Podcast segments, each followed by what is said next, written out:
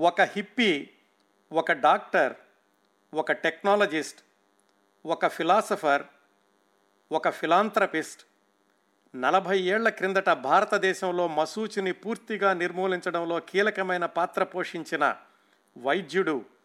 ప్రపంచాన్ని మార్చడమే కాదు ప్రపంచాన్ని రక్షించడం కూడా ముఖ్యమేనని నమ్మి గత యాభై సంవత్సరాల్లో ప్రతి దశాబ్దంలోనూ ప్రపంచ మానవాళి సంక్షేమం కోసం ఉద్దేశించబడిన ప్రణాళికల్లో కనీసం ఒకదానిలోనైనా క్రియాశీలక పాత్ర పోషించిన అద్భుత వ్యక్తి ఆసక్తికరమైన వ్యక్తి లారీ బ్రిలియంట్ జీవిత విశేషాలు రెండవ భాగం ఈరోజు.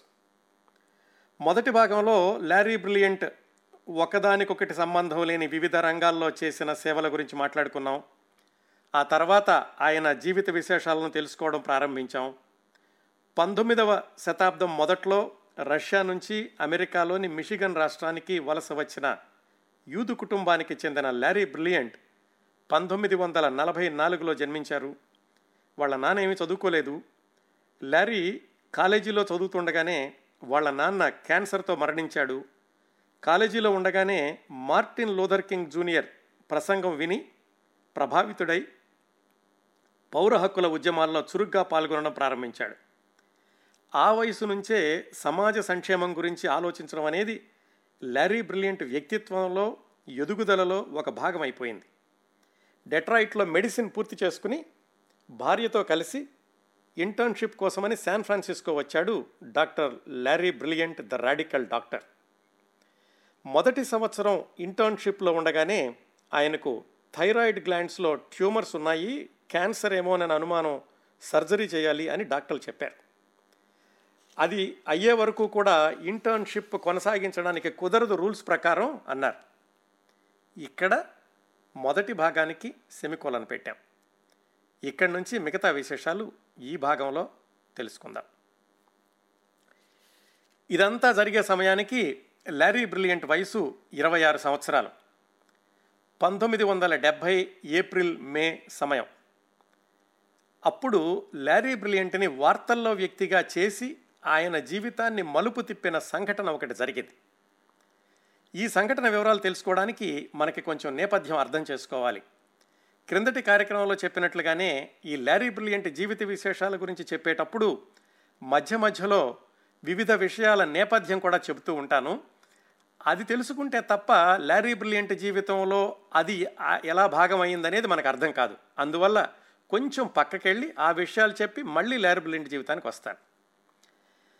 శాన్ ఫ్రాన్సిస్కోకి సుమారుగా ఒక మైలు పావు దూరంలో పసిఫిక్ మహాసముద్రం మధ్యలో ఒక ద్వీపం ఉంది. దాని పేరు ఆల్కట్రాజ్. దాని మీద కొన్ని భవన సముదాయాలు ఉన్నాయి ఆ ద్వీపంలో. మొట్టమొదట్లో దాన్ని లైట్ హౌస్గా వాడేవాళ్ళు. ఆ తర్వాత ఆ ద్వీపానికి ఉన్న భద్రత దృష్ట్యా అంటే ఎవరైనా సరే అక్కడికి వెళ్ళాలంటే పడవలో కానీ హెలికాప్టర్లో కానీ వెళ్ళాల్సిందే. భూమార్గం లేదు. అక్కడి నుంచి ఎవరైనా తప్పించుకోవాలన్నా కానీ చాలా కష్టం. ఆ ద్వీపం చుట్టూతా ఉండేటటువంటి నీళ్ళు అతి శీతలంగా ఉంటాయి. పొరపాటున ఎవరైనా నీళ్ళలోకి దూకితే గడ్డగట్టిపోవాల్సిందే. అంత భద్రతగా ఉంటుంది కాబట్టి దాన్ని కొంతకాలం మిలిటరీ జైలుగా ఉపయోగించారు. పంతొమ్మిది వందల ముప్పై నాలుగు నుంచి ఒక ముప్పై సంవత్సరాల పాటు ఫెడరల్ జైలుగా కూడా దాన్ని ఉపయోగించారు. ఈ ఆల్కాట్రాజ్ మీద చాలా సినిమాలు కూడా వచ్చినాయి. అక్కడ ఉండేటటువంటి వాళ్ళు తప్పించుకుపోవడం వాళ్ళు పడే కష్టాలు ఇలాంటివన్నీ కూడా. పంతొమ్మిది వందల అరవై మూడులో ఆల్కట్రాజ్ ద్వీపంలోని ఆ జైలుని మూసేసింది అమెరికా ప్రభుత్వం. పంతొమ్మిది వందల అరవై తొమ్మిది నవంబర్లో కొన్ని వందల మంది నేటివ్ అమెరికన్స్ పడవల్లో వెళ్ళి ఆల్కట్రాజ్ ద్వీపాన్ని ఆక్రమించి ఇది మాదే అని ప్రభుత్వానికి సవాల్ విసిరారు. నేటివ్ అమెరికన్స్ అంటే ఎవరు? వాళ్ళని నేటివ్ ఇండియన్స్ అని కూడా అంటారు. కొలంబస్ అమెరికాను కనిపెట్టి యూరోపియన్లు ఈ భూభాగాన్ని ఆక్రమించుకోవడానికి ముందు ఇక్కడ ఉన్న వాళ్ళని నేటివ్ అమెరికన్స్ అంటారు. అలాగా నాలుగైదు వందల మంది ఆల్కట్రాజ్ని ఆక్రమించుకుని దాదాపుగా సంవత్సరంన్నర పైగా అక్కడ ఉన్నారు. ఆ తర్వాత అమెరికా ప్రభుత్వం వాళ్ళని అక్కడి నుంచి ఖాళీ చేయించడం అది వేరే సంఘటన అనుకోండి. అలాగా నేటివ్ అమెరికన్స్ ఆల్కట్రాజ్ మీద ఉన్న రోజుల్లో వాళ్ళ నాయకుడి యొక్క భార్య ప్రసవం అయ్యే సమయం వచ్చింది. ఆ ద్వీపంలో కరెంట్ లేదు నీటి సరఫరా లేదు. అటువంటి పరిస్థితుల్లో ప్రసవానికి దగ్గర అవుతున్నట్టు ఆ మహిళకు సహాయం చేయడానికి డాక్టర్లు ఎవరైనా ఉన్నారా అని శాన్ ఫ్రాన్సిస్కో క్రానికల్ అని శాన్ ఫ్రాన్సిస్కో నుంచి వచ్చే వార్తాపత్రికలో ప్రకటనలు వేశారు. మరి ఆ సంఘటన ప్రభుత్వంతో తలపడుతున్న సంఘటన కాబట్టి డాక్టర్లు ఎవరు ముందుకు రాలేదు అక్కడికి వెళ్ళి వాళ్ళకి సహాయం చేయడానికి. మన లారీ బ్రిలియంట్. ఇరవై ఇరవై ఆరు సంవత్సరాల కురవాడు అప్పటికే మరి పౌర హక్కుల ఉద్యమాల్లో ఆరితేరి ఉన్నాడు కాబట్టి ఆయన వెంటనే రంగంలోకి దూకాడు. పైగా అప్పటికి ఇంటర్న్షిప్ చేయటం లేదు. ఎందుకంటే ఈ గ్లాండ్స్కి ఆపరేషన్ చేసుకునే వరకు మీరు చేయకూడదన్నారు కాబట్టి ఖాళీగా ఉన్నాడు. నేను వెళతాను అని ఆయన ముందుకు వచ్చేసరికి ఒక క్లబ్ వాళ్ళు పడవలో ల్యారీని అల్కట్రాజ్కి తీసుకెళ్ళారు. ఈ ల్యారీ బ్రిలియంట్ అక్కడ రెండు మూడు వారాలుండి తనకున్న పరిమితమైన వనరులతోనే ఆ గర్భిణీ స్త్రీకి డెలివరీని విజయవంతంగా పూర్తి చేశాడు. ఉన్న పరిమితమైన వనరులతోటే ఏదైనా సాధించవచ్చు అని వాళ్ళ నాన్న చెప్పాడు. క్రిందటి భాగంలో మనం తెలుసుకున్నాం. వాళ్ళ నాన్న ఇచ్చినటువంటి సందేశం ఏదైనా పని చేయాలంటే నాకు అది కావాలి ఇది కావాలి ఇది లేదు కాబట్టి ఇది చేయలేను ఇలా అనకుండా నీకు ఉన్నదాంతో ఏం చేయగలవో ఆలోచించు అని వాళ్ళ నాన్న చెప్పాడు. అట్లా అక్కడ కరెంటు లేకపోయినా నీళ్ళు లేకపోయినా ఇద్దరు నర్సులు మాత్రమే ఉన్నా వాళ్ళ సహాయంతో డెలివరీ పూర్తి చేశాడు లారీ బ్రిలియంట్. అది విజయవంతంగా పూర్తి చేసి వెనక్కి తిరిగి వచ్చేసరికి మీడియా అంతా కూడా అతని కోసం ఎదురు చూస్తోంది. అన్ని టీవీల్లోనూ రేడియోలోనూ కూడా ఇరవై ఆరేళ్ళ డాక్టర్ చేసిన సాహసం అని లారీ బ్రిలియంట్ పేరు మారుమోగిపోయింది. ఇది పంతొమ్మిది వందల డెబ్భై మధ్యలో. ఆయన వెనక్కి వచ్చినటువంటి రెండు మూడు రోజుల్లో ఆయన ఎప్పుడూ ఎదురు చూడనటువంటి ఒక ఫోన్ కాల్ వచ్చింది. శాన్ ఫ్రాన్సిస్కోలో ఒక రేడియో స్టేషన్ ఓనరు వార్నర్ బ్రదర్స్తో కలిపి ఒక విభిన్నమైన సినిమాకి ప్రణాళికలు సిద్ధం చేసుకుంటున్నాడు. అది సినిమా అంటే సినిమా కాదు కాదా అంటే సినిమానే అది. ఎలాగంటే ఒక డాక్యుమెంటరీ లాంటి సినిమా. దాని పేరు మెడిసిన్ బాల్ క్యారవాన్. ఆ రోజుల్లో ప్రసిద్ధమైనటువంటి rock bands Grateful Dead Jefferson Airplane Joni Mitchell ఇలాంటి వాళ్ళందరినీ ఒక ఐదారు వ్యానుల్లో బయలుదేరదీసి శాన్ ఫ్రాన్సిస్కో నుంచి వాషింగ్టన్ డీసీ వరకు అక్కడి నుంచి లండన్కి విమానంలో వెళ్ళడం. ఈ ప్రయాణంలో వాళ్ళతో పాటుగా కొన్ని హిప్పీ బృందాలు కూడా ఉంటాయి. ఆ రోజుల్లోనే అమెరికాలో కౌంటర్ కల్చర్ అనేటటువంటి ఒక వాదం మొదలైంది. అంటే సంప్రదాయాల సంఖ్యలను ఛేదించమని అనేక ఉద్యమాలు బయలుదేరాయి. వాటిల్లో ఒకటి హిప్పీ సంస్కృతి. అలాంటి వాళ్ళు కూడా ఈ రాక్ బ్యాండ్స్తో కలిసి ప్రయాణించడం త్రోవలో ఎక్కడ పడితే అక్కడ ఆగడం వ్యాన్ల మీదనే ఎక్కి మ్యూజిక్ షోస్ చేయడం దీనంతటిని కూడా లైవ్లో చిత్రీకరించడం. అదే మెడిసిన్ బాల్ క్యారవాన్ అనేటటువంటి సినిమా యొక్క ప్రణాళిక. దీనికి వార్నర్ బ్రదర్స్ వాళ్ళ పెట్టుబడి ఉంది. అలాగే ఫ్రాన్స్ నుంచి ఒక డైరెక్టర్ని తీసుకొచ్చి దీన్ని డైరెక్ట్ చేయమని కూడా చెప్పారు. ఆ బృందంలో ఒక డాక్టర్ ఉన్నాడు అప్పటికే. ఎందుకంటే వీళ్ళందరూ కొన్ని వారాల పాటు ప్రయాణిస్తారు కాబట్టి వాళ్ళ వైద్య సదుపాయాలు వాళ్ళ ఆరోగ్యం చూడడానికని ఒక డాక్టర్ ఉన్నాడు. ఆ రెండో డాక్టర్గా లారీ బ్రిలియంట్ని రమ్మని ఆహ్వానం వచ్చింది. అది ఆయనకు వచ్చినటువంటి ఫోన్ కాల్. ఈ మెడిసిన్ బాల్ కార్వాన్ అనేటటువంటిది అంటే ఈ మ్యూజిక్ ట్రూప్స్ ఇలా ప్రయాణిస్తూ ఉంటే వాళ్ళని డాక్యుమెంటరీ లాగా తీయాలనేటువంటి ఆలోచన ఈ వార్నర్ బ్రదర్స్ వాళ్ళకి ఎందుకు వచ్చిందంటే మనం మాట్లాడుకోవడానికి ఒక సంవత్సరం ముందు పంతొమ్మిది వందల అరవై తొమ్మిది ఆగస్టు పదిహేను నుంచి పద్దెనిమిది వరకు న్యూజెర్సీ దగ్గరలో వుడ్ స్టాక్ ఫెస్టివల్ అని రాక్ మ్యూజిక్ ఫెస్టివల్ జరిగింది మూడు రోజులు. దానికి దాదాపుగా నాలుగు లక్షల మంది హాజరయ్యారు. ముప్పై రెండు మ్యూజిక్ షోస్ జరిగినాయి ఆ నాలుగు రోజుల్లోనూ. దాన్ని యథాతథంగా చిత్రీకరించి వుడ్ స్టాక్ అని ఒక సినిమాలాగా విడుదల చేస్తే అది బ్రహ్మాండమైన హిట్ అయింది. ఆ స్ఫూర్తితోటి వార్నర్ బ్రదర్స్ వాళ్ళు ఇదిగో ఈ రాక్ బ్యాండ్స్ అందరినీ కూడా వ్యానుల్లో తీసుకెళ్ళి దాన్ని చిత్రీకరిద్దాం అనుకున్నారు. దానికి రెండో డాక్టర్గా మన లారీ బ్రిలియంట్ని అడిగారు. సరే ఎలాగో ఇంటర్న్షిప్ విరామంలో ఉంది. థైరాయిడ్ సర్జరీ ఆలస్యమైనా పర్వాలేదని చెప్పారు డాక్టర్లు. సరే ఒక నెల రోజుల పాటు విహారయాత్రలాగా ఉంటుంది కదా అని భార్యాభర్తలు ఇద్దరూ కూడా ఒప్పుకున్నారు. అలా ఆ క్యారవాన్ బస్సుల్లో శాన్ ఫ్రాన్సిస్కో నుంచి వాషింగ్టన్ డీసీ వరకు అక్కడి నుంచి లండన్కి వెళ్ళారు. లారీ ఆయన భార్య ఇద్దరు. ఒకవైపు రాక్ బ్యాండ్సు మరొక వైపు అప్పుడే విజృంభించినటువంటి హిప్పీల చిత్ర విచిత్రమైన అనుభవాలతో ఆ ప్రయాణాన్ని అంటే ఆ సినిమా షూటింగ్ని పూర్తి చేశారు లారీ దంపతులు. లండన్లో చిట్ట చివరి కచేరీ అయ్యాక లారీ ఆయన భార్య వెనక్కి శాన్ ఫ్రాన్సిస్కో వచ్చేశారు. ఆ మ్యూజిక్ బ్యాండ్స్ కూడా వచ్చేసినాయి. అయితే ఆ తర్వాత సినిమా చాలా ఘోరమైనటువంటి పరాజయం పాలైంది కానీ లారీకి మాత్రం ఆయన జీవితాన్ని మరొక ముఖ్యమైన మలుపుకి కారణమైన ఒక వ్యక్తి పరిచయం అయ్యాడు ఆయన పేరు వ్యావీ గ్రేవీ. హాగ్ ఫామ్ అని అనేటటువంటి ఒక హిప్పీల బృందానికి ఆయన లీడర్ లాంటి వాడని చెప్పుకోవచ్చు. అసలు పేరు రోమని. ఈయన ఈ ఈ వేవీ గ్రేవీ మీద పది సంవత్సరాల క్రిందట ఒక సినిమా కూడా వచ్చింది ఆయన జీవితం గురించి. దాంట్లో కూడా మన లారీ బ్రిలియంట్ ఒక వేషం వేశాడు.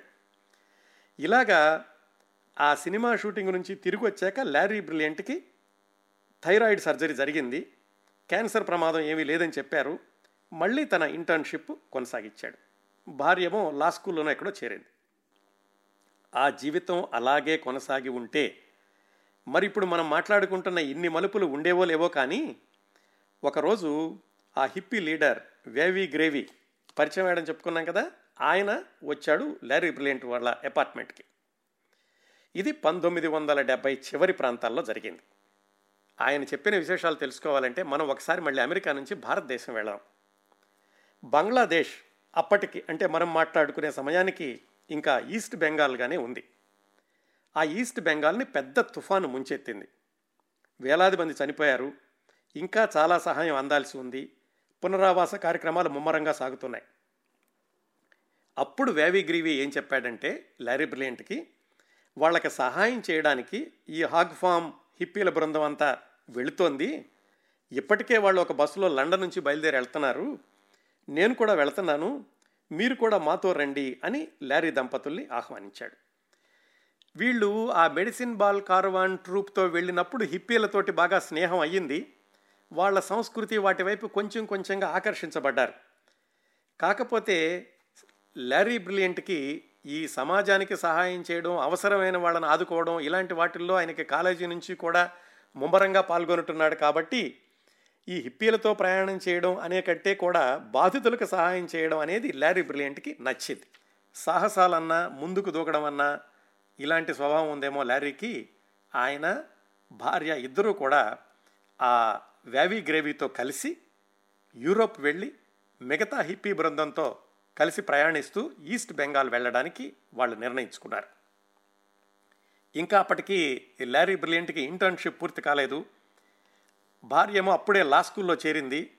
కాకపోతే ఆవిడ పుస్తకాలను ఒక మూట కట్టుకుని సరే ఆ ప్రయాణంలో నేను చదువుకుంటాను కొన్ని నెలలు ఉంటుంది కదా ప్రయాణం అని ఆ మిగతా వాటి సంగతి తర్వాత చూసుకుందాం అన్నట్టుగా లారీ భార్య ఇద్దరు కూడా వ్యావీ గ్రేవీతో కలిసి యూరోప్ వెళ్ళి అప్పటికే ప్రయాణం మధ్యలో ఉన్నటువంటి హాగ్ ఫామ్ హిప్పీల బృందంలో చేరారు. అక్కడి నుంచి వాళ్ళ బస్సు ఆ యూరోప్లోని దేశాలు ఆసియాలోని దేశాలు దాటుకుంటూ ఈస్ట్ బెంగాల్ సరిహద్దులకి చేరుకునేసరికి కొన్ని నెలలు పట్టింది. అలాగే ఎందుకు వెళ్ళారు? మరి సహాయం చేయాలంటే వెంటనే విమానంలో వెళ్ళొచ్చు కదా. కాకపోతే వీళ్ళు అప్పటికే ప్రయాణం చేస్తున్నారు. అలాగే ఈ దోవలో కూడా వాళ్ళకి కనపడిన వాళ్ళందరికీ సహాయాలు చేసుకుంటూ వెళ్ళారు. అట్లా అక్కడికి వెళ్ళేసరికి పంతొమ్మిది వందల డెబ్భై ఒకటి ఏప్రిల్ మే ఆ ప్రాంతాలు అయ్యింది రెండు మూడు నెలలు పట్టింది. అప్పటికి తుఫాను దానివల్ల కలిగిన నష్టాలు వీటికంటే కూడా ఈస్ట్ బెంగాల్లో రాజకీయ అనిశ్చిత నెలకొంది. ఎందుకంటే బంగ్లాదేశ్ అనేటటువంటి మా దేశం మాకు కావాలి అని ఒక స్వాతంత్రోద్యమం తీవ్ర స్థాయిలో జరుగుతోంది. ఇలాంటి పరిస్థితుల్లో ఆ దేశంలో సేవలు అందించడం సంగతి అలా ఉంచి అసలు దేశంలోకి ప్రవేశించడమే ప్రమాదకరం అని తెలిసింది ఈ లారీ వాళ్ళు కలిసి కలిసి ప్రయాణిస్తున్నటువంటి హిప్పీ బృందానికి. అన్ని నెలలు కలిసి ప్రయాణించేసరికి వీళ్ళు ఈ ఈస్ట్ బెంగాల్కి వచ్చేసరికి లారీ ఆయన భార్య పూర్తిగా కూడా హిప్పీ సంస్కృతిలో కలిసిపోయారు వాళ్ళకి అంకితం అయిపోయారు వాళ్ళల్లో మమేకం అయిపోయారు వేషధారణ కూడా మారిపోయింది. లారీ కూడా భుజాలు దాటినటువంటి జుట్టు పెంచేసుకున్నాడు. బంగ్లాదేశ్లో అడుగు పెట్టడానికి వీలు లేదు కాబట్టి పక్కదారుల నుంచి ప్రయాణం చేసి నేపాల్లోకి ప్రవేశించారు. మరి ఎందుకో ఏమో కానీ ఆ రోజుల్లో హిప్పీలు ఎక్కువగా కాట్మండు ప్రాంతాలకు చేరుకునేవాళ్ళు. లారీ బృందం కూడా అదే చేసింది. అక్కడ అప్పుడు దేవానంద్ సినిమా హరే రామ హరే కృష్ణ దానిలో దమ్మారో దమ్ అనేటటువంటి పాట షూటింగ్ జరుగుతోంది.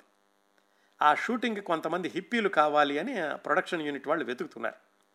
ఈ ల్యారీ బ్రియంటు అలాగే మరి కొంతమంది హాగ్ ఫామ్ హిప్పీ సభ్యులు వీళ్ళందరూ కూడా అందులో వేషం వేయడానికి వెళ్ళారు. వేషం వేయడం అంటే ఆ జీర్ణత్తమను పాట పాడేటప్పుడు వెనకాల ఉంటారు. ఆ పాటను ఇప్పుడు కూడా మీరు యూట్యూబ్లో జాగ్రత్తగా చూస్తే వెనకాల ఎక్కడో ఆ హుక్కా తాగే వాళ్ళల్లో మన లారీ బ్రిలియంట్ కూడా కనిపిస్తాడు. ఆ షూటింగ్ అయిపోయింది. అక్కడి నుంచి భారతదేశంలో ప్రవేశించి అమృత్సర్ ఆగ్రా ఢిల్లీ ఇలాగా నగరాలన్నీ తిరిగారు. ఢిల్లీలో ఉన్నప్పుడు మళ్ళీ ఇంకొక మలుపు వాళ్ళ జీవితంలో. ఏమైందంటే వాళ్ళు డబ్బులు మార్చుకోవడానికి అమెరికన్ ఎక్స్ప్రెస్ ఆఫీస్కి వెళ్ళారు ఢిల్లీలో. అక్కడ కాషాయ దుస్తుల్లో ఉన్న ఒక అమెరికన్ పరిచయం అయ్యాడు లారీకి. ఈ కాషాయ దుస్తుల్లో ఉన్న అమెరికన్ ఎవరో తెలుసుకుందాం. ఆయన అసలు పేరు రిచర్డ్. హార్వర్డ్ యూనివర్సిటీలో ప్రొఫెసర్గా పనిచేస్తూ ఉండేవాడు. ఈ మాదక ద్రవ్యాలు ప్రభావం మనిషి మీద ఎలా ఉంటుంది అని ఆయన అనధికారకంగా ప్రయోగాలు చేస్తూ ఉద్యోగం పోగొట్టుకున్నాడు. ఆ తర్వాత స్పిరిచువల్ ఎన్లైట్మెంట్ కావాలి అని దేశ దేశాలు తిరుగుతూ హిమాలయాలకు వెళ్ళాడు. అక్కడ ఆయనకు బాబా పరిచయం అయ్యాడు. ఆ బాబా పరిచయం అయిన దగ్గర నుంచి ఆయన పేరుని రామ్ దాస్ అని మార్చుకున్నాడు. ఆ రిచర్డ్ ఎలియాస్ రామ్ దాస్ మన ల్యారీ బ్రిలియంట్కి అక్కడ అమెరికన్ ఎక్స్ప్రెస్ ఆఫీస్లో పరిచయం అయ్యాడు. అప్పటికి ఆ Ram Dass be be here now అని ఒక పుస్తకం రాశాడు. ఇప్పటికి కూడా చాలా పేరున్నటువంటి పుస్తకం బీ హియర్ నవ్ అనేది. ఇదంతా పంతొమ్మిది వందల డెబ్బై ఒకటి మధ్యలో జరుగుతోంది. ఆయన మాట మధ్య మాటల మధ్యలో చెప్పాడు నాకు ఇలా హిమాలయాల్లో ఒక బాబా పరిచయం అయ్యాడు అని ఏదో ఆయన గురించి చాలా గొప్పగా చెప్పాడు. ల్యారీ వెంటనే పెద్దగా ఏమీ దాని గురించి అంత ప్రభావితం కాలేదు. కాకపోతే ల్యారీ భార్య ఆ హిప్పీల బృందంలో ఉన్నటువంటి ఇంకొక అమ్మాయి వాళ్ళిద్దరికీ ఈ రామ్దాస్ చెప్పినటువంటి బాబా విశేషాలు జాగ్రత్తగా వినడమే కాకుండా ఆ బాబాని చూడడానికి వస్తాం మీరు తీసుకెళ్తారా? రామ్దాస్ని అడిగారు. కానీ అప్పటికే లారీ బ్రిలియంట్ శాన్ ఫ్రాన్సిస్కో వదిలేసి ఏడెనిమిది నెలలు అవుతోంది. తొందరగా వెళ్ళి మెడిసిన్ ఇంటర్న్షిప్ పూర్తి చేయాలనుకున్నాడు. అందుకని భార్యతో చెప్పాడు సరే అయితే నేను శాన్ ఫ్రాన్సిస్కో వెళ్ళిపోతాను. నువ్వు ఆ హిమాలయాల్లో బాబా ఎవరో చూసి తొందరగా వచ్చేసాయని ఆయన శాన్ ఫ్రాన్సిస్కో వచ్చేసాడు ఆ విధంగా ఏడెనిమిది నెలలు హిప్పీల యాత్ర అక్కడ ముగిసింది. లారీనేమో శాన్ ఫ్రాన్సిస్కో వచ్చాడు. ఆయన భార్య ఏమో మరొక హిప్పీ మహిళతో కలిసి రామ్దాస్ ద్వారా ఆ హిమాలయాలకి వెళ్ళింది. శాన్ ఫ్రాన్సిస్కో చేరాక లారీ ఇంటర్న్షిప్ కొనసాగించాడు. అప్పట్లో అంటే పంతొమ్మిది వందల డెబ్భై ఒకటిలో ఈ టెలిఫోను ఇలాంటి సౌకర్యాలు ఎక్కువ లేవు కదా. హిమాలయాల్లో ఉన్నటువంటి భార్య దగ్గర నుంచి ఎప్పుడో ఒకసారి ఒక ఫోన్ వచ్చేది. అది కూడా సరిగా వినిపించేది కాదు. అప్పుడప్పుడు టెలిగ్రాములు వచ్చాయి. ఆవిడ ఏం రాస్తూ ఉంది? బాగానే ఉన్నాను. ఈ ఆశ్రమ జీవితం చాలా బాగుంది. జీవితంలో ఏదో అనిర్వచనీయమైనటువంటి ప్రశాంతత దొరుకుతోంది ఇక్కడ. ఈ బాబాని మహారాజ్జీ అని కూడా అంటారు. ఈ మహారాజ్జీ సన్నిధిలో నాకు ఎంతో శాంతి దొరుకుతోంది. ఇలా ఏదో రాస్తుండేది సరే త్వరగా వచ్చేస్తుందిలే అనుకున్నటువంటి ల్యారీ బ్రిలియంట్ భార్య ఐదారు నెలల తర్వాత కానీ మళ్ళీ అమెరికాకి రాలేదు. ఈలోగా ఆయనకి మెడిసిన్ పూర్తి అయిపోయింది తిరిగి వచ్చినటువంటి భార్య రూపం చూసి ఆశ్చర్యపోయాడు. ఆమె పూర్తిగా మారిపోయింది. పేరు కూడా గిరిజా గిరిజా బ్రిలియంట్ అని మార్చుకుంది. ఇప్పటికి కూడా ఆమె గిరిజా బ్రిలియంట్ అనే పేరు మీదే ఉన్నారు. వేషధారణ కూడా మార్పు వచ్చేసింది. వదులుగా ఉన్నటువంటి కాషాయ దుస్తులు ఒక్కొక్కసారి చీరలో కట్టుకుంటోంది. లారీ ఆశ్చర్యపోలేదు కానీ వివరాలు ఏమిటో అని తెలుసుకున్నాడు. అప్పటికి లారీకి ఇంకా ఈ బాబాలు స్వామీజీలు ఇలాంటి వాళ్ళతో పరిచయం లేదు. రామదాస్ చెప్తే ఒకసారి విన్నాడు అంతే. భార్య గిరిజ ఈ మహారాజ్జీ ఆయన గురించి పదే పదే చెప్పి నువ్వు కూడా వచ్చేయి మన ఇద్దరం అక్కడికి వెళ్ళి మహారాజ్జీ దగ్గర కొన్ని నెలలు ఉందాము అని అని పదే పదే అనడం మొదలుపెట్టింది. లారీకి ముందులో అర్థం కాలేదు. అప్పటికేంటి హిప్పీల స్వేచ్ఛా వాతావరణం తెలుసు ఆ జీవితం చూసి ఉన్నాడు. భార్య పదే పదే చెప్పిన మీదట సరే ఈ అమెరికా హడావుడి జీవితం ఎలాగో చూశాం కదా. కొన్నాళ్ళు ప్రయత్నిస్తే తప్పేముంది? పైగా ఈయన వెళ్ళనన్నా కానీ ఆవిడ వెళ్ళి కొన్ని రోజులు హిమాలయాల్లో ఉండడానికి ఆవిడ సిద్ధపడింది. ఇలాంటప్పుడు ఎందుకులే ఆవిడని వదులుకోవడం అని భార్యతో కలిసి హిమాలయాలకు ప్రయాణం అయ్యాడు లారీ బ్రిలియంట్. ఇదంతా పంతొమ్మిది వందల డెబ్భై రెండు మొదలు వచ్చేసింది. సరే వెళ్ళే ముందు ఒకసారి అమ్మకి అత్తగారికి చెబుదామని వాళ్ళ ఇళ్ళకి వెళ్ళారు. లారీ బ్రిలియంటు భార్య ఇప్పటికీ అంటే మనం మాట్లాడుకునే ఆ సమయానికి గిరిజా బ్రిలియంట్ అయింది. వాళ్ళ అమ్మగారు అత్తగారు ఇద్దరూ బాధపడ్డారు. ఇదేమిట్రా అబ్బాయి నువ్వేదో డాక్టర్ చదువుకుంటున్నావు అని ఆనందించాను. నాన్నగారు చనిపోయేటప్పుడేమో బాగా చదువుకోమని చెప్పారు. నువ్వు శుభ్రంగా చదువుకున్నాము మళ్ళీ ఇదేమిటి? హిమాలయాలు ఎక్కడా భారతదేశం ఎక్కడా మీరిద్దరూ వెళ్ళిపోవడం ఏమిటి? ఈ కోడలు ఈ వేషం ఏమిటి? ఇలాగా ఆవిడ బాధపడింది వాళ్ళ అమ్మగారు వాళ్ళ అత్తగారు బాధపడింది. కాకపోతే అప్పటికే వీళ్ళంతా సిద్ధమై ఉన్నారు కాబట్టి వాళ్ళకి నామమాత్రంగా చెప్పేసి హిమాలయాల బాట పట్టారు. జేబులో అప్పటికి లారీ బ్రిలియంట్కి ఐదు వందల డాలర్లు ఉన్నాయి అమెరికా బ్యాంకులో మరొక ఐదు వందల డాలర్లు. అంతవరకు మాత్రమే ఆయన నిల్వ చేసుకోగలిగాడు. ఇద్దరూ చెరొక బ్యాక్ ప్యాక్ వేసుకున్నారు. అంతే. అంత క్లుప్తంగా బయలుదేరారు. పంతొమ్మిది వందల డెబ్భై రెండు మధ్యలో వచ్చేసరికి. అక్కడికి వెళ్ళి ఏం చేయాలి ఏం సాధించాలి? ఖచ్చితంగా ఇది కావాలి అన్న ఆలోచన ఏమీ లేదు. హిమాలయాలు ఏమిటో బాబా ఏమిటో చూద్దామనేదేమో లారీ బ్రిలియంట్ ఆలోచన. సరే లారీ బ్రిలియంట్ యొక్క భార్యకేమో ఒకసారి అక్కడ బాబాని చూసి ఉంది కాబట్టి మళ్ళీ అక్కడికి వెళ్ళి కొన్ని రోజులు ఉండాలి అని ఆమె యొక్క నిశ్చయం. వాళ్ళు వెళ్ళదలుచుకున్నటువంటి బాబా పేరు నీమ్ కరోలి బాబా. అసలు ఎవరి నీమ్ కరోలి బాబా? నీమ్ కరోలి బాబా అసలు పేరు లక్ష్మీనారాయణ శర్మ. పంతొమ్మిది వందల సంవత్సరంలో ఉత్తరప్రదేశ్లో అక్బర్పూర్లో జన్మించాడు. బాగా ఉన్న కుటుంబమే. ఎందుకనో కానీ పది పదకొండు సంవత్సరాలకే ఇంట్లో నుంచి వెళ్ళిపోయి ఎక్కడెక్కడో సాధువులతోటి వాళ్ళతోటి తిరిగేవాడు. వాళ్ళ నాన్న వెతికి వెనక పట్టుకొచ్చి పెళ్ళి చేశారు. ఇద్దరు కొడుకులు ఒక కూతురు కూడా పుట్టారు. మళ్ళీ ఈ లక్ష్మీనారాయణ శర్మ తన యాభై ఎనిమిది సంవత్సరాల వయసులో అంటే పంతొమ్మిది వందల యాభై ఎనిమిదిలో ఇల్లు వదిలి వెళ్ళిపోయాడు. ఈసారి వెళ్ళడం వెళ్ళడం హిమాలయాల్లో కాంచీ అనేటటువంటి ప్రదేశానికి వెళ్ళి అది నైనిటాల్కి పదిహేడు కిలోమీటర్ల దూరంలో ఉంటుంది. అక్కడ ఒక హనుమాన్ దేవాలయం నిర్మించుకుని ఆశ్రమ జీవితం గడపడం మొదలుపెట్టాడు ఈ లక్ష్మీనారాయణ శర్మ. అక్కడి నుంచి ఆయన నీమ్ కరోలి బాబా అయ్యారు.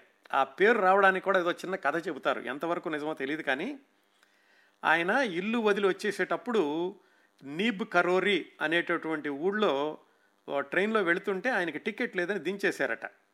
మళ్ళీ ఆయన ట్రైన్ ఎక్కించుకునే వరకు ఆ రైలు ఇంజన్ పని చేయలేదట. మళ్ళీ ఆయన ట్రైన్ ఎక్కించుకుంటే కానీ రైలు ఇంజన్ బయలుదేరలేదని ఆ బాబా యొక్క భక్తులు చెబుతూ ఉంటారు. ఏమైనా కానీ ఆ నీబ్ కరోరి అనే ఊళ్ళో ఇది జరిగింది కాబట్టి అప్పటి నుంచి ఆయన్ని నీమ్ కరోలి బాబా అనేవాళ్ళు. ఇలాంటి కథలు చాలా ప్రచారాలు ఉన్నాయి ఆయన గురించి.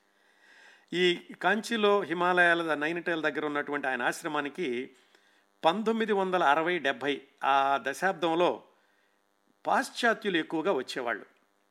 వాళ్ళందరికీ కూడా ఈ నీమ్ కరోలి బాబా హిందూ పేర్లు పెడుతూ ఉండేవాడు ఆయన. రామ్ దాస్ కృష్ణదాస్ భగవాన్ దాస్ ఇలాగా. విదేశీయులే ఎక్కువగా ఈ బాబా దగ్గరికి రావడానికి ప్రత్యేకమైన కారణం ఏమీ కనిపించదు కానీ ఆ సంవత్సరాల్లో అలా జరిగిందంతే. ఆయనేం పెద్దగా ఉపన్యాసాలు ఇవ్వడం ప్రవచనాలు చేయడం మహత్యాలు చేయడం ఇలాంటివి చేసేవాడు కాదు. ఎప్పుడూ ఒక దుప్పట కప్పుకుని ఉండేవాడు. అందుకని ఆయన బ్లాంకెట్ బాబా అని కూడా కొందరు అంటూ ఉండేవాళ్ళు.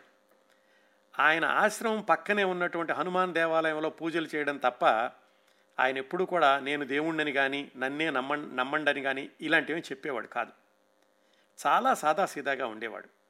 కాకపోతే వచ్చిన వాళ్ళందరికీ కూడా మీరు ఇక్కడ కూర్చుని భజనలు చేయడం కాదు మీరు ప్రజాసేవ చేస్తూ ఉండండి మానవ సేవ మాధవ సేవ అని అందరూ చెప్పేదాన్ని ఆయన మరింత గట్టిగా చెబుతూ ఉండేవాడు. ఆయన మహత్యాలేమి చేసేవాడు కాదు కానీ ఆయనని నమ్మిన వాళ్ళకి మాత్రం ఆయనలో ఏదో మహత్యాలు కనిపిస్తూ ఉండే అంటే ఏదో మేము అక్కడుండగా మాకు బాబా కనిపించాడు మేము అక్కడుండగా ఏదో పుస్తకం చదువుతుంటే ఇక్కడ బాబా అదే పుస్తకం చదువుతున్నాడు ఇలాంటివేవో వాళ్ళ వాళ్ళ భక్తులు చెప్తూ ఉండేవాడు ఆ తర్వాత దగ్గర దగ్గర బృందావనం దగ్గర కూడా ఒక ఆశ్రమం కట్టుకున్నారు. ఈ కాంచీలో నైనిటాల్ దగ్గర ఉన్నటువంటి ఆశ్రమానికి ఆ బృందావనంలో ఉన్న ఆశ్రమానికి కొన్నాళ్ళు అక్కడ కొన్నాళ్ళు ఇక్కడ ఉంటూ ఉండేవాడు నీమ్ కరోలి బాబా. ఆయన మహారాజ్ జీ అని కూడా అంటూ ఉండేవాడు మనం మాట్లాడుకునే సమయానికి ఆయన ఈ నైనిటాల్ దగ్గర ఉన్న ఆశ్రమంలో ఉన్నాడు. ప్రస్తుతానికి అంటే ఇప్పుడు ఈ రెండు వేల ఇరవైలో చూసుకుంటే భారతదేశంలోని పలు ప్రాంతాల్లో అమెరికాలో న్యూ మెక్సికోలో రాష్ట్రంలో కూడా ఈ నీమ్ కరోలి బాబా యొక్క ఆశ్రమాలు ఉన్నాయి. మళ్ళీ మనం లారీ బ్రిలియంట్ కథనానికి వస్తే ఆ బాబా దగ్గరకు వచ్చేవాళ్ళు చాలామంది ఎట్లాగంటే నైనిటాల్ దగ్గర హోటల్లో ఉండి అక్కడి నుంచి బాబా ఆశ్రమానికి వెళ్తుండేవాళ్ళు. మరికొంతమంది ఏమో ఆశ్రమం చుట్టుపక్కలే ఉంటుండేవాళ్ళు. లారీకి ఇండియా రావడం ఇది రెండోసారి. అంతకు కొద్ది నెలల క్రిందట హాగ్ ఫామ్ హిప్పీలతో కలిసి భారతదేశం అంతా వెళ్ళొచ్చాడని చెప్పుకున్నాం కదా. ఈసారి నైనిటాల్ హోటల్లో ఉండి భార్యతో కలిసి ఆ కరోలి బాబా ఆశ్రమానికి వెళ్ళాడు. మొదట్లో ఆయనకు అసలు ఏ భావం కలగలేదు ఆ స్వామీజీని చూస్తే. పైగా ఆ బాబా లారీ భార్య గిరిజతోటి తప్ప లారీతోటి ఎక్కువగా మాట్లాడేవాడు కాదు. ఒకటి రెండు వారాలు చూశాక భార్యతో చెప్పాడు నువ్వు అనుకుంటున్నటువంటి మిస్టిక్ ఫీలింగ్ ఇలాంటిదేమో నాకు కనిపించట్లేదు వెనక్కి వెళ్ళిపోదాం అని. అయితే ఆ గిరిజ ఏమందంటే నేను మాత్రం ఇక్కడే ఉంటాను కొన్ని రోజులు కావాలంటే నువ్వు వెళ్ళిపోంది అయితే ఒకసారే భార్యను వదిలి చాలా నెలలు ఉన్నారు. అందుకని ఈసారి కూడా భార్యను వదిలి వెళ్ళడం ఇష్టం లేదు లారీకి. మళ్ళీ ఆవిడతో ఘర్షణ పడడానికి సిద్ధంగా లేడు. అలాంటి పరిస్థితుల్లో ఒకసారి ఎప్పట్లాగే బాబా దగ్గరికి వెళ్ళేసరికి ఆ బాబా తన చేతుల్ని ఆయన చేతుల్లోకి తీసుకున్నాడని క్షేమ సమాచారాలు అడిగాడని ఆ ముందు తనేం చేశాడో ఆయన ఊహించి చెప్పాడని ఆయన స్పర్శతోటి తనలో ఏదో తెలియని అద్భుతమైనటువంటి భావాన్ని కలిగిందని లారీ బ్లేంట్ రాసుకున్నారు. ఇలాంటివన్నీ వ్యక్తిగత నమ్మకాలండి. ఇలాంటి వాటిల్లో తర్కానికి తావుండదు. ఆయన నమ్మాడంతే. ఏమైతేనేం? అప్పటి నుంచి లారీ బ్రిలియంట్ ఇరవై ఆరు సంవత్సరాల radical American doctor Neem Karoli బాబాకి శిష్యుడైపోయాడు. ఇది ఆయన చేతుల్లోకి ఈయన చేతులు తీసుకుని అద్భుతమైనటువంటి భావన ఈయన కలిగేసరికి. ఇంకా రోజు ఆశ్రమంలో జరిగే పూజల్లో భజనల్లో పాల్గొనడం బాబా చెప్పే మాటలు వినడం ఆయన జీవన విధానం మారిపోయింది. అమెరికాలో తాను ఒక డాక్టర్ అన్నటువంటి విషయాన్ని కూడా మర్చిపోయే మర్చిపోయేలాంతలాగా ఆయన బాబాకి నమ్మడం ప్రారంభించాడు. అప్పుడు బాబా ఈ లారీ బ్రిలియంట్కి సుబ్రహ్మణ్యం అనేటటువంటి పేరు పెట్టాడు. బాబా మాత్రం లారీని డాక్టర్ అమెరికా అని పిలుస్తూ ఉండేవాడు. ఈ లారీ బ్రిలియంట్ హిందీ నేర్చుకోవడం భగవద్గీత గురించి తెలుసుకోవడం అలాగే హనుమాన్ చాలీసా పఠించడం ఇలాంటివన్నీ మొదలుపెట్టాడు. ఇలా రెండు మూడు నెలలు గడిచినాయి. నీమ్ కరోలి బాబాని మహారాజ్జీ అని అంటారనుకున్నాం కదా ఆయన ఒకసారి ఈ నైనిటాల్ దగ్గర ఉన్న ఆశ్రమం నుంచి బృందావనం దగ్గర ఉన్న ఆశ్రమానికి వెళ్ళాడు. వాళ్ళతో పాటే భక్తులందరూ వెళ్ళడంతో లారీ బ్రిలియంట్ గిరిజా కూడా వెళ్ళారు ఆ బృందావనికి. అక్కడ ఉండగా ఒకరోజు ఈ మహారాజ్జీ లారీని పిలిచి అడిగాడు నీ దగ్గర ఎన్ని డబ్బులు ఉన్నాయని ఐదు వందల డాలర్లు అని చెప్పాడు లారీ. ఇక్కడ సరేనయ్యా అమెరికాలో నీ దగ్గర ఎన్ని డబ్బు బ్యాంకులో ఎంత డబ్బులు ఉన్నాయంటే ఇంకో ఐదు వందల డాలర్లు ఉన్నాయన్నాడు. అయితే doctor America you know doctor అన్నాడు ఆయన. లారీకి అర్థం కాలేదు. యూ నో డాక్టర్ అంటున్నాడేంటి అని నాలుగైదు సార్లు అడిగే అడిగేసరికి ఆయనకు అర్థమైంది. బహుశా యూనో అంటే యుఎన్ఓ డాక్టర్ అంటున్నాడేమో అని. యుఎన్ఓ అంటే యునైటెడ్ నేషన్స్ ఆర్గనైజేషన్స్ ఉందని లారీకి తెలుసు. కానీ బాబా ఆ మాట ఎందుకు అంటున్నాడో ఆయనకు అర్థం కాలేదు. అప్పుడు ఆయన చెప్పి ఏం చెప్పాడంటే నువ్వు ఇలాగా నా దగ్గరే కూర్చుని భజనలు పూజలు చేయడం కాదు. నువ్వు చదువుకున్నటువంటి వైద్య వృత్తిని ప్రజలకు వినియోగించడమే నీ బాధ్యత అని చెప్తున్నాను. అది చెయ్యి. ఢిల్లీలో యుఎన్ఓ బృందం ఉంది. వాళ్ళు భారతదేశంలోని మసూచి నిర్మూలన కోసం ప్రణాళికలు సిద్ధం చేసుకుంటున్నారు. నువ్వు వాళ్ళ బృందంలో డాక్టర్గా చేరు. ఈ మసూచి నిర్మూలనలో నువ్వు ముఖ్యమైన పాత్ర పోషించాలి. నేను చెబుతున్నాను నమ్ము భారతదేశంలో మసూచిని నిర్మూలించవచ్చు అని పదే పదే చెప్పాడు మహారాజ్జీ. లారీ బ్రిలియంట్ డాక్టరే కానీ మసూచి స్మాల్ పాక్స్ దీని గురించి విన్నాడు కానీ పెద్దగా వివరాలేం తెలియదు పైగా ఈ యునైటెడ్ నేషన్స్ ప్రోగ్రామ్ ఏంటో కూడా తెలియదు సరే ఈ బాబా ఏదో చెప్పాడు మర్చిపోతాడేమోలే అనుకున్నాడు లారీ బ్రిలియంట్ కానీ ఆ మర్నాడు ఆ మర్నాడు కూడా ఏంటి నువ్వు ఇంకా యుఎన్ఓకి వెళ్ళలేదా వెంటనే ఢిల్లీ వెళ్ళు అని ఆ మహారాజ్జీ ఒత్తిడి చేయడంతో భార్య గిరిజతో కలిసి బృందావనం నుంచి ఢిల్లీ వెళ్ళాడు లారీ బ్రిలియంట్. అక్కడ ఈ యుఎన్ఓ ఆఫీస్ ఎక్కడుందో వెతుక్కుంటూ వెళ్ళాడు. ఆ యుఎన్ఓ ఆఫీస్లో డబ్ల్యూహెచ్ఓ వరల్డ్ హెల్త్ ఆర్గనైజేషన్ ప్రపంచ ఆరోగ్య సంస్థ బ్రాంచ్ కూడా ఉంది. ఆ పరిస్థితిలో అక్కడికి వెళ్ళినటువంటి లారీ బ్రిలియంట్ని చూసిన వాళ్ళు ఎవరూ కూడా ఆయన డాక్టర్ అనుకోరు. కాషాయ దుస్తులు భుజాల మీదుగా పెరిగిపోయిన పొడవాటి జుట్టు గడ్డం భార్య గిరిజమో తెల్లచీరతో ఉండి ఆ ప్రపంచ ఆరోగ్య సంస్థ వాళ్ళకి ఏం అర్థం కాలేదు. ఈయన చెప్పాడు నేను అమెరికాలో డాక్టర్ని హిమాలయాల్లో మహారాజ్జీ దగ్గర ఉంటున్నాను. ఆయన నన్ను మీ దగ్గరికి ఉద్యోగంలో చేరమని పంపించారు అని. వాళ్ళు పెద్దగా నవ్వారు వీళ్ళిద్దరిని చూసి. ఏమిటి నువ్వేమో హిప్పీవి డాక్టర్ అంటున్నావు. హిమాలయాలు ఏమిటి మహారాజ్జీ ఏమిటి చెప్పడం ఏమిటి నువ్వు ఇక్కడ రావడం ఏమిటి ఇదేదో కట్టుకథలాగా ఉంది. సరే ఇంత దూరం కష్టపడి వచ్చారు కదా మీరు వచ్చే వారం రండి పర్సనల్ ఆఫీసర్ ఉంటారు అప్పుడు వాళ్ళతో మాట్లాడదురు కానీ అని పంపించారు. మళ్ళీ వారం వెళ్ళాడు ఈ లారీ బ్రిలియంట్. ఎందుకంటే అక్కడ స్వామీజీ ఊరుకోటల.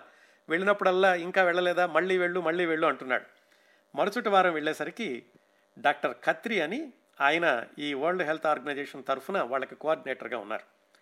ఆయన చెప్పాడు ఈ లారీ బ్రిలియంట్కి అబ్బాయి వరల్డ్ హెల్త్ ఆర్గనైజేషన్లో బాగా అనుభవం ఉన్నటువంటి డాక్టర్లని యూనివర్సిటీలో పబ్లిక్ హెల్త్లో కోర్స్ చేసిన వాళ్ళని అలాంటి నిష్ణాతులైన వాళ్ళనే తీసుకుంటాం.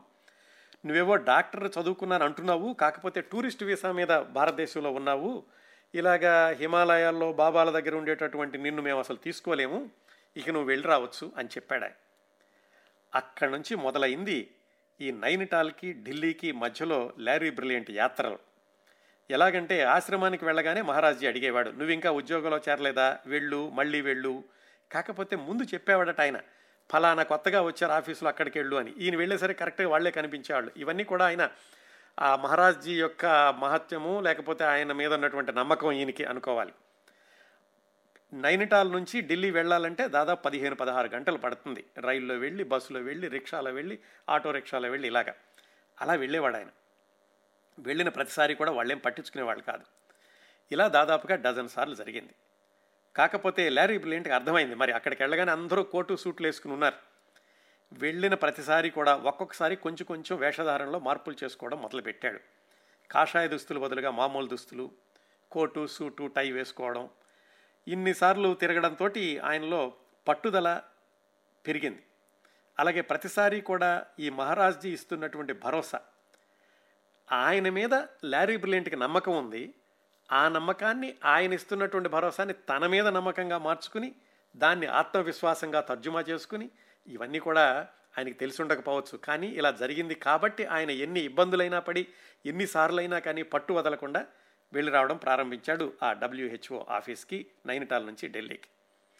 చిట్ట చివరికి ఆయనకి ఎట్లాగైతే జెనీవా నుంచి డాక్టర్ నికోల్ గ్రాసెట్ అని ఈ కార్యక్రమానికి ప్రధాన సలహాదారు ఆవిడ వచ్చింది. డాక్టర్ నికోల్ గ్రాసెట్కి ఇంటర్వ్యూ దొరికాక ఆ ఇంటర్వ్యూలో ఆవిడేం చెప్పింది? అది తెలుసుకోవడానికి ముందు మరొక నేపథ్యం తెలుసుకోవాలి. చెప్పాను కదా ముందే మీకు ఈ కార్యక్రమంలో వివిధ అంశాల గురించి నేపథ్యం చెప్తూ ఉంటాను. అవి తెలుసుకుంటే తప్ప ఈ లారీ బ్రిలియంట్ జీవితంలో వాటి యొక్క పాత్ర అర్థం కాదు. ఇప్పుడు నేను చెప్పబోయే అంశం ఏమిటంటే స్మాల్ పాక్స్ మసూచ్ ఆ రోజుల్లో అంటే పంతొమ్మిది వందల డెబ్భై రెండు డెబ్భై మూడులో భయంకరమైనటువంటి అంటు వ్యాధి ఆ రోజుల్లోనే కాదు అంతకుముందు శతాబ్దాలుగా ప్రపంచాన్ని గడగడలాడించిన వైరస్ వ్యాధి.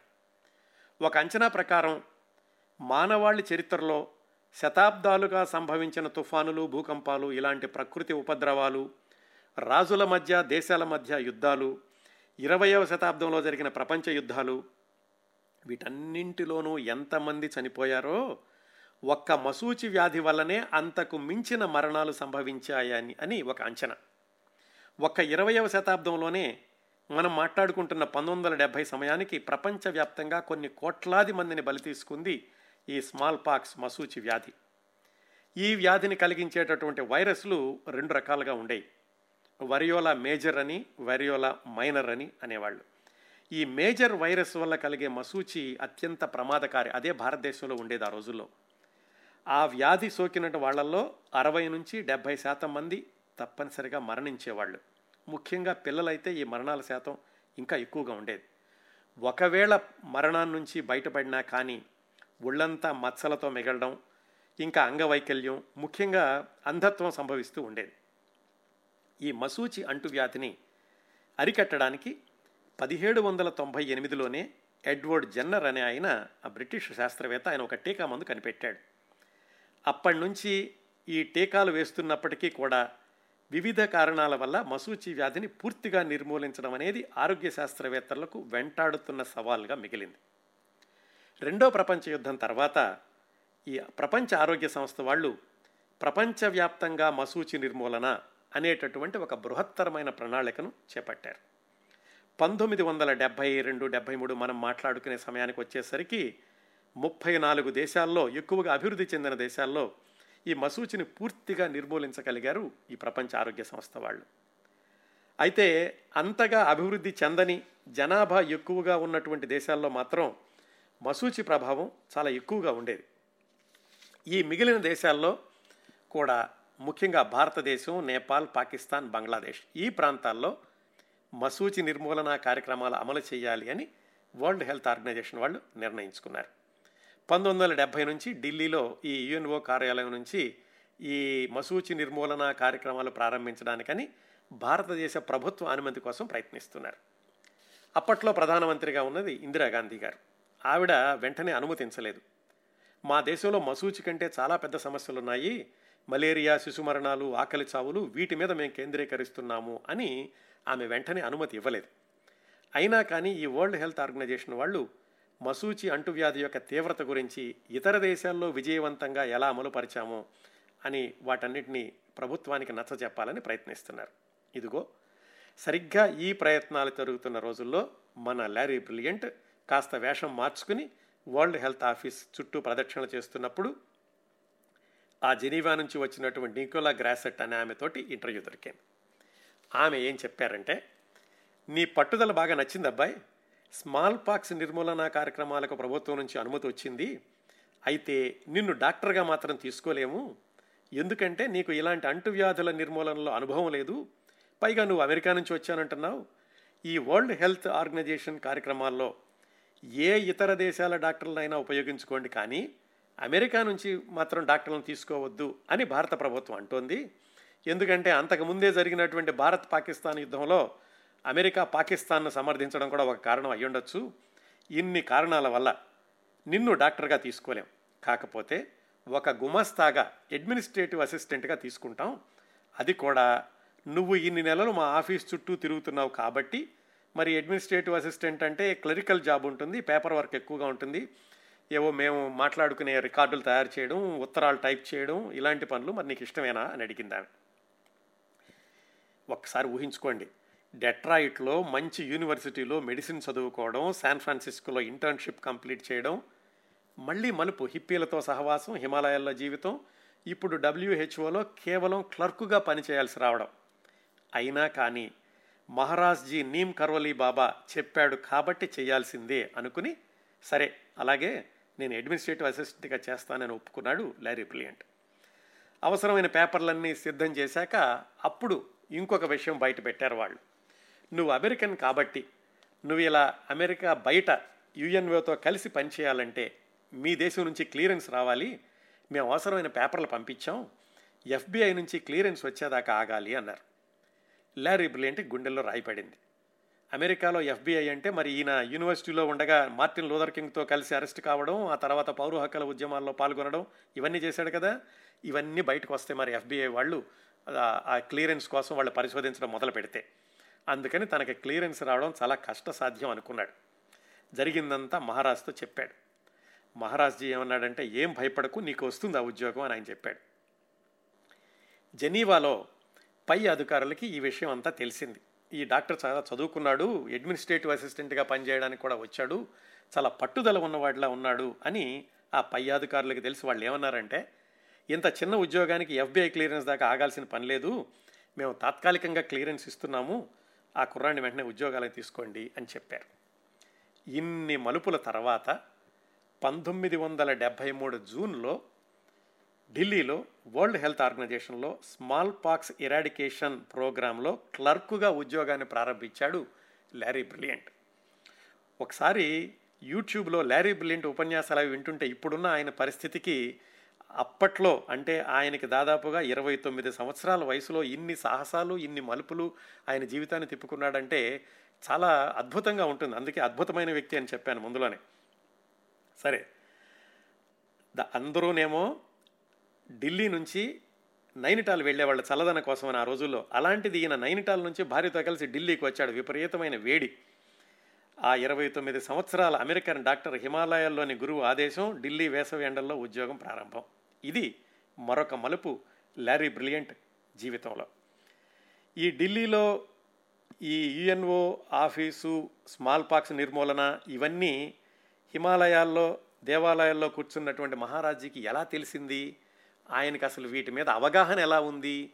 యుఎన్ఓ అంటే ఆయనకి ఎలా తెలిసింది? ఈ ప్రోగ్రాం గురించి ఎలా తెలిసింది? ఇలాంటివన్నీ కూడా లారీ బ్రిలియంట్కి ఆలోచన రాలేదు. ఆయన చెప్పాడు కాబట్టి వెళ్ళడమే. చేసేది ఏదైనా సరే అంకిత భావంతో చేయడం చేసే పని మీద నమ్మకం ఉంచడం ఇది విజయం సాధించాలి అనే దాంతో డిటాచ్మెంట్గా ఉండడం కర్తవ్యమే దైవం అనుకోవడం ఇలాంటివన్నీ బోధించిన మహారాజ్జీ స్ఫూర్తి లారీ బ్రిలియంట్ని నడిపించింది. వారం రోజుల్లో ఢిల్లీలో క్లర్క్ జీవితం ప్రారంభించాడు. వారమంతా కూడా ఢిల్లీలో పనిచేయడం వీకెండ్లో భార్యతో కలిసి నైనిటాలకు వెళ్ళి నీమ్ కరోలి బాబా ఆశ్రమానికి వెళ్ళడం మళ్ళీ అక్కడ ఆ వారం ఆ వారాంతంలో భజనలు పూజలు ఆరతులు ఇలాగా ఆయన జీవితం ప్రారంభమైంది పంతొమ్మిది వందల డెబ్భై మూడు మధ్యలో. ఇక్కడి నుంచి ప్రారంభించి మళ్ళీ లారీ బ్రిలియంట్ జీవితం ఎన్ని మలుపులు తిరిగింది? భారతదేశంలో ఆ తర్వాత నాలుగు సంవత్సరాల పాటు ఉండి ఆయన ఉత్తర భారతదేశంలో ఇంటింటికి ఊరూరు తిరిగి కొండల్లో గుట్టల్లో అడవుల్లో ఈ మసూచి నిర్మూలన కార్యక్రమాల్లో ఆయన పోషించినటువంటి పాత్ర తెలుసుకుంటుంటే ఆశ్చర్యం వేస్తుంది ఒక మనిషికి ఇంకొక దేశంలో అంత కష్టపడి పనిచేయాల్సినటువంటి అవసరం ఏముంది అంటే నమ్మకం. ప్రజలకి సేవ చేయాలి అనేటటువంటి విశ్వాసం ఒక మనిషి ఆయనకి ఇచ్చినటువంటి నమ్మకం. ఈ వివరాలన్నీ ఎలా చేశాడు ఏమిటి తర్వాత ఆయన జీవితంలో జరిగిన మరుపులు ఇప్పటి వరకు ఆయన జీవితం కొనసాగినటువంటి విధానం ఈ విశేషాలన్నీ వచ్చే వారం ఒక హిప్పీ ఒక డాక్టర్ ఒక ఫిలాసఫర్ ఒక ఫిలాంథ్రఫిస్ట్ అద్భుతమైన వ్యక్తి ఒక సుబ్రహ్మణ్యం కూడా. లారీ బ్రిలియంట్ జీవిత విశేషాలు మూడవ భాగంలో తెలుసుకుందాం.